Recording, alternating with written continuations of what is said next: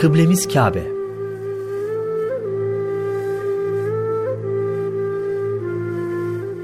Peygamber Efendimiz sallallahu aleyhi ve sellem ve Müslümanlar hicretten sonra Medine'de 16 ay boyunca Yahudilerin de kıblesi olan Kudüs'teki Mescid-i Aksa'ya doğru namaz kıldılar. Allah Resulü Mekke'de bulunduğu sırada namaz kılarken Kudüs'e doğru yönelir, Kabe'de kendisinin önünde bulunurdu. Medine'ye hicret edince kıbleyi bu şekilde birleştirmek mümkün olmadı. Resulullah namazları Kabe'ye yönelerek kılmayı özlüyordu. Bir gün Cebrail aleyhisselama, ''Ey Cebrail, Yüce Allah'ın yüzümü Yahudilerin kıblesinden Kabe'ye çevirmesini arzu ediyorum.'' demişti. Cebrail aleyhisselam da, ''Sen Rabbine niyaz et, bunu ondan iste.'' demişti. Bundan sonra Efendimiz aleyhisselam namaz kılacağı zaman başını sık sık semaya çevirirdi. Artık yüzünü Mescidi Haram tarafına çevir. Siz de ey Müslümanlar, nerede olursanız olun namazda yüzlerinizi o tarafa çevirin. Bakara suresi 144. ayet. Ayetiyle Cenab-ı Hak Kabe'yi kıble tayin edince Müslümanlar artık namazlarını Kabe'ye dönerek kılmaya başladılar. Bu hadise hicretin 17. ayının başlarına doğru bir pazartesi gününe rastlamıştı. Efendimiz Aleyhisselam Beni Selime semtinde bulunduğu sırada öğle vakti girince oradaki mescitte asabıyla birlikte iki rekat kıldıktan sonra namaz içinde Kabe tarafına dönmesi emrolundu. Allah Resulü sallallahu aleyhi ve sellem döndü ve arkasındaki cemaatle döndüler. Bundan sonra Beni Selime mescidine iki kıbleli mescit denildi. Kıblenin Kabe olmasından yaklaşık iki ay sonra kutsal ayların ikincisi Şaban ayında Ramazan orucu farz kılındı.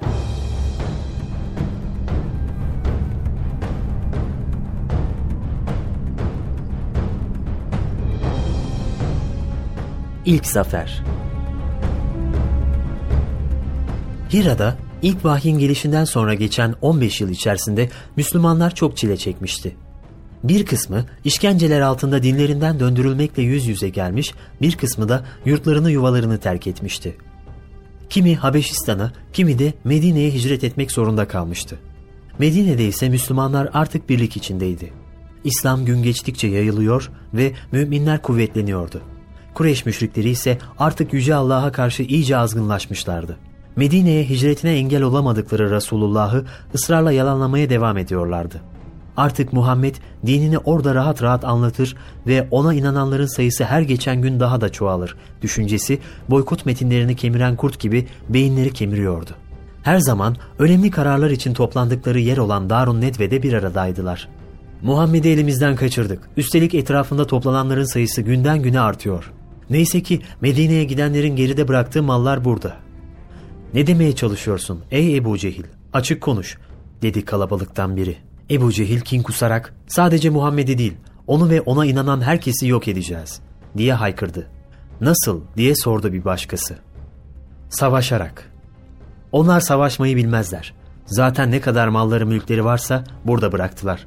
Müslümanların mallarını satarak büyük bir ordu hazırlarız. Sonra da onların üzerine gider ve hepsini öldürürüz, dedi Ebu Cehil. Toplantıda bulunanların gözleri parlamıştı.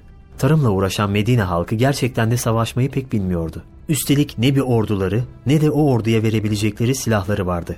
Müşriklerse hem sayıca hem de silahça üstün bir ordu hazırlama gayretindeydi. Mekke'den ayrılmış ne kadar Müslüman varsa hepsinin malı talan edilmişti.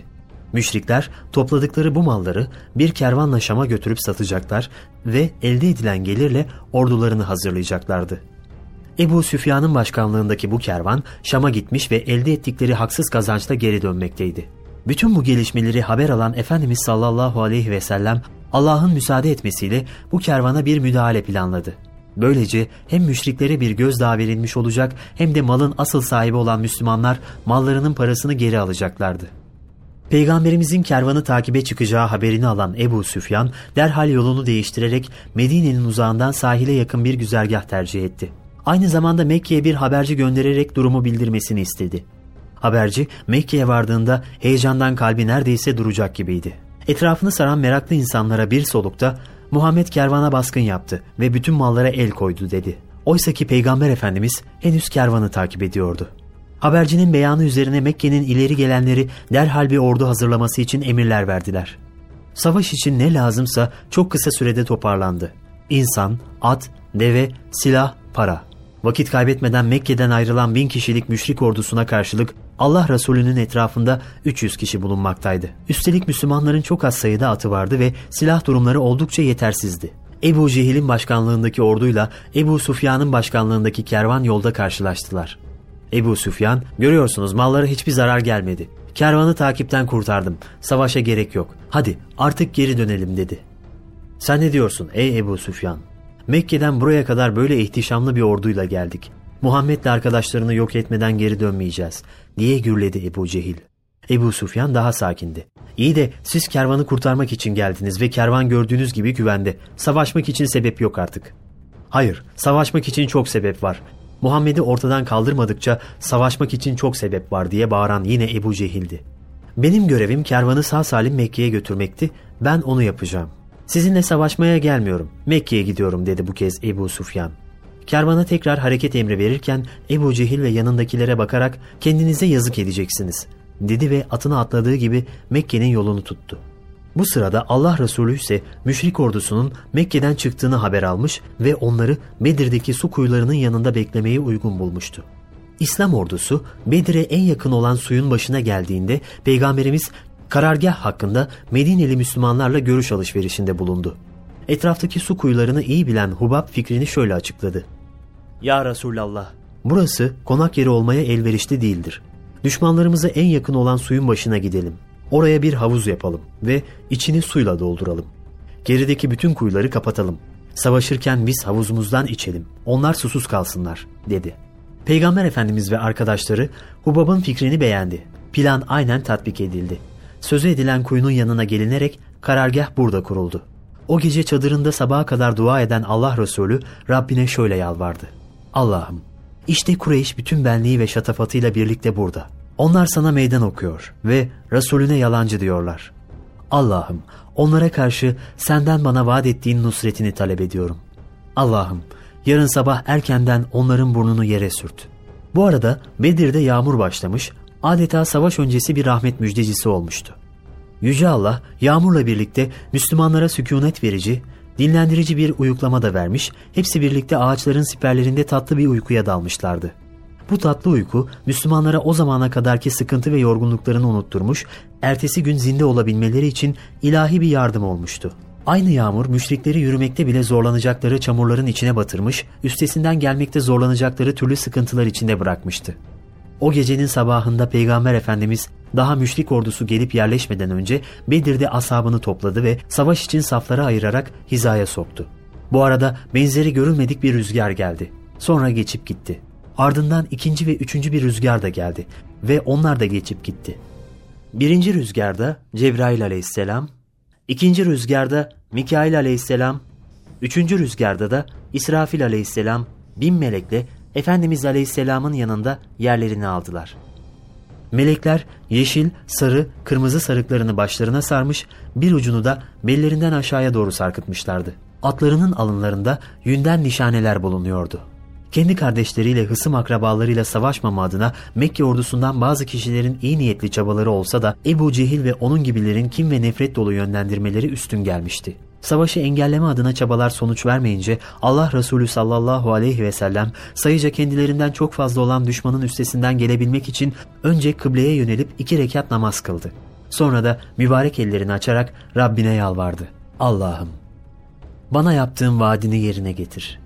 Allah'ım şu bir avuç İslam topluluğunu helak edersen artık yeryüzünde sana ibadet eden kimse kalmayacak. Bu sırada ellerini yukarı kaldırdığı için elbisesi omzundan kayıp düştü. Hazreti Ebu Bekir onu yerine koydu ve Efendimizin yanından ayrılmadı. Resulullah'ın yakarışları o kadar artmıştı ki Hazreti Ebu Bekir şöyle demekten kendini alamadı. Ey Allah'ın peygamberi, Rabbine ettiğin dua yeter. O sana verdiği sözü mutlaka yerine getirecektir.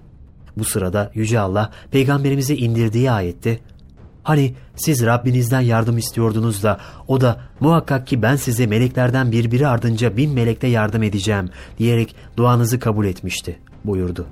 Bunun üzerine Peygamber Efendimiz sadık dostuna şöyle dedi. Müjde ey Ebu Bekir Allah'ın yardımı geldi.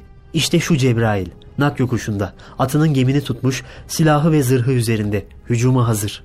Artık Bedir Ovası'nda olduğundan fazla at kişnemesi ve kılıç şakırtısı duyulmaya başlanmıştı. Bu hava içinde karşı tarafın gücü azaldıkça azalmış ve onlar açısından da Efendimiz ve ashab-ı kiramın gücü arttıkça artmıştı. Bu haber kısa zamanda sahabiler arasında duyuldu ve herkesin yüzünü güldürdü. Allah Resulü'nün ashabına bir müjdesi daha vardı. Onlara döndü ve şöyle dedi. Sanki şu anda ben bugünün akşamında hangi müşriğin nerede öldürüleceğini görüyor gibiyim. Karşılıklı çarpışmalardan sonra başlayan savaşta Müslümanlar din düşmanlarını darmadağın ettiler ve parlak bir zafer kazandılar. Bedir meydanında bir kenarda bağlanıp bekleyen esirlerle cansız yatan müşrik bedenlerden başka Kureyş ordusundan herhangi bir şey kalmamıştı. Kureyş büyük umutlarla Mekke'den kalkıp Bedir'e kadar gelmiş ama kolu kanadı kırık geri dönmek zorunda kalmıştı. Ebu Cehil başta olmak üzere birçok Kureyş lideri Bedir adını alan bu savaşta öldürüldü. Öldürülen 70 müşriğin yanı sıra 70'i de esir alınmıştı. Müslümanlarsa 14 şehit verdiler. Müşriklere karşı zafer kazanılmış olsa da bu 14 şehit sebebiyle Bedir'e bir hüzün çökmüştü. Kendisiyle birlikte Bedir'e gelen ve herkesten önce şehadet şerbetini yudumlayan asabının namazlarını bizzat Allah Resulü kıldırdı ve onlar için dua edip son yolculuklarına bizzat iştirak etti. Bu savaş ilk olduğu için esirler konusu da bir ilkti. Esirlere ne yapılacağı konusunda misal alınacak herhangi bir uygulama yoktu. Üstelik bu konuda ilahi bir emir de gelmemişti. Allah Resulü bu hususta ne yapacaklarını istişare etmek üzere hemen asabını topladı ve şöyle dedi. Esirler konusunda ne düşünüyorsunuz? Onların çoğu dünkü kardeşleriniz olsa da Allah bugün onları sizin vereceğiniz karara muhtaç bıraktı. İstişare neticesinde genel kanaat esirlerin fidye karşılığında serbest bırakılmaları yönünde olmuştu. Fidye bedelini ödeyecek gücü olmayanlar da Müslümanlardan 10 kişiye okuma yazma öğretecek ve buna karşılık hürriyetlerini elde edeceklerdi. Hem fidye verecek parası olmayan hem de okuma yazma öğretme imkanı bulunmayanlar da zor durumda bırakılmamıştı.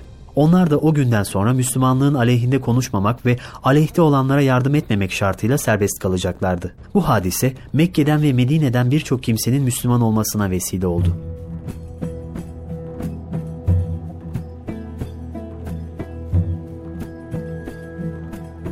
Bedir'den sonra Bedir'de kazanılan zaferin ardından Mekkeli müşriklerin inananlara karşı kini daha da arttı. Savaş sonrası Mekke'de hemen hemen her evde acı yaşanmıştı. Mekke artık intikam peşindeydi. Bu uğurda yemin üstüne yemin edenler vardı. Hatta Medine'de bile Müslümanların Bedir'deki zaferinden rahatsızlık duyanlar bulunuyordu.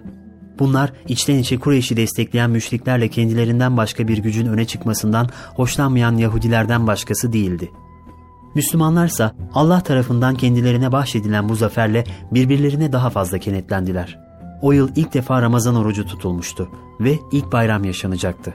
Yine ilk defa teravih namazı kılınmaya başlandı ve fıtır sadakası vermek vacip oldu. Aynı zamanda hicretin ikinci yılının bu Ramazan ayında zekat vermek farz kılınırken zilhicce ayında da kurban kesmek ve bayram namazı kılmak vacip oldu. Bu sevinç ve huzur günlerinde müminler ilk defa Allah Resulü'nün arkasında saf tuttular ve bayram namazı kıldılar. Yine bu günlerde Efendimizin amcası Ebu Talib'in oğlu Hazreti Ali ile Efendimizin son kızı Hazreti Fatıma'nın nikahları kıyıldı. Bir yıl sonra da oğulları Hazreti Hasan dünyaya geldi. Onun doğumu sevgili peygamberimizi çok sevindirmişti.